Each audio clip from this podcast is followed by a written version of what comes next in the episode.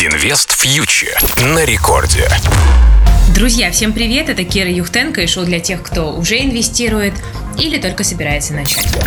На этой неделе было много любопытных новостей по российскому рынку, поэтому давайте мы с них и начнем. Ну, во-первых, если вдруг вы всю неделю плотно работали и пропустили, в России ввели нерабочие дни с 30 октября по 7 ноября, и на фоне вот этих неожиданных довольно мер, на фоне роста годовой инфляции до уровня 7,8% в России, инвесторы, конечно, с большим нетерпением ждали заседания Банка России. Ну и в итоге ЦБ Удивил? ЦБ повысил процентную ставку на 0,75 пункта до уровня 7,5%.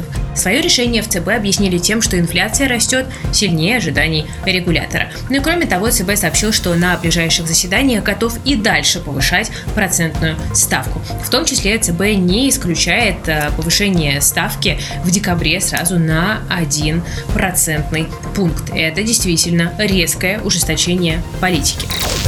Ну, вообще, конечно, есть определенные вопросы у многих аналитиков по поводу того, что ставку повышают на фоне введения нерабочих мер. И, вероятно, ЦБ пытается заставить ставки по депозитам расти такими темпами, чтобы в итоге они смогли обогнать инфляцию. Но инфляция удирает и по-прежнему обгоняет уровень депозитных ставок. Проще говоря, Банк России все никак не может заставить население сберегать деньги в национальной валюте. Также ЦБ опубликовал прогноз по инфляции на 2022 год. Она прогнозируется на среднем уровне 4-4,5%, ну а средний диапазон ставки на 2022 год 7,3-8,3%.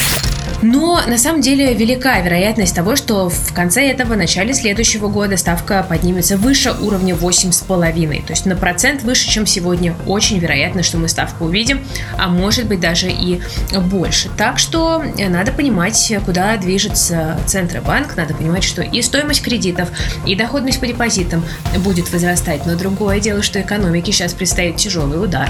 И в этой ситуации получается, что она лишается довольно мощного стимулирующего инструмента инструмента в виде низкой ключевой ставки. ЦБ просто не может себе этого позволить, потому что инфляция разогналась.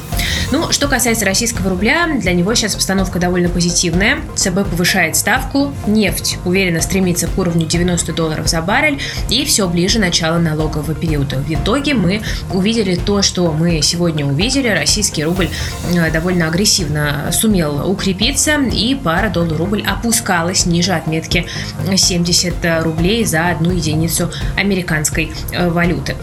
Пока рост экономики продолжается, хотя немного замедлился, и в целом пока э, у рубля действительно есть определенная поддержка. Единственный очевидный риск это, конечно, санкционная тематика, но пока все более или менее спокойно, потому что, э, по слухам, президенты Байден и Путин готовятся к очередной встрече. Но означает ли это, что рубль продолжит дальше укрепляться теми же темпами?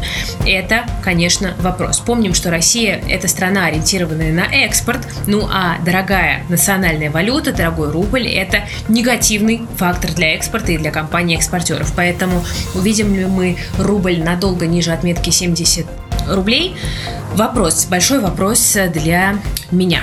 Инвест фьючер на Радио Рекорд. Ну и пару слов про российский рынок. Он пока продолжает расти. Индексы снова обновляли исторические максимумы.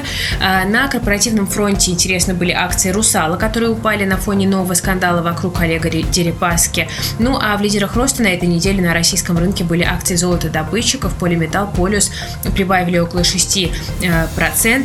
Интерес к золотодобытчикам вернулся на фоне растущей инфляции по всему миру. Ну и, кстати, еще акции на ЛМК за неделю прибавили 7% после публикации сильного отчета. Что касается американских акций, тоже пару слов э, скажу, потому что там очень интересные новости по сезону отчетности. В целом компании показывают довольно сильные квартальные результаты. Это отражается на индексе широкого рынка S&P 500. Tesla, например, на этой неделе показала рекордную прибыль, выручку. Акции хорошо подросли после выхода отчетности. А вот акции Facebook и Twitter, наоборот, упали после того, как компания Snap сообщила, что рекламный бизнес пострадал из-за изменений в политике конфиденциальности. А вот акции Facebook и Twitter, наоборот, упали после того, как компания Snap сообщила, что рекламный бизнес пострадал из-за изменений в политике конфиденциальности Apple. Кстати, про Facebook. В понедельник она отчитывается и, скорее всего, объявит о ребрендинге и может представить новое название название. Э, Цукерберг заявляет, что его детище это уже не просто социальная сеть, а множество разных направлений, которому необходимо новое название. Кто-то говорит, что это будет название Horizon, как горизонт. Э, кто-то говорит, что компания будет называться Meta Inc., потому что Facebook сейчас работает над метавселенной. Ну, в общем, это в любом случае, конечно, невероятно интересно. Ну и напоследок еще скажу про акции Intel, которые упали более чем на 9% после выхода довольно слабого э, отчета с данными по продажам. Intel продолжает испытывать острую нехватку компонентов в производстве чипов для ПК, и компания дала довольно грустный прогноз о сокращении валовой прибыли в течение следующих двух-трех лет. Интересно, потому что Intel это довольно э, крупная ставка для многих российских инвесторов, но эта ставка пока разочаровывает. Так или иначе, друзья, сезон отчетов продолжается, впереди еще много чего интересного, так что следите внимательно. Через неделю встретимся снова, и я расскажу вам самые свежие новости. Ну, а пока на этом мы заканчиваем. С вами была Кира Юхтенко, специально для Радио Рекорд. Присоединяйтесь к нашему проекту Invest Future на Ютубе и в Телеграм. Инвестируйте с умом и берегите свои деньги.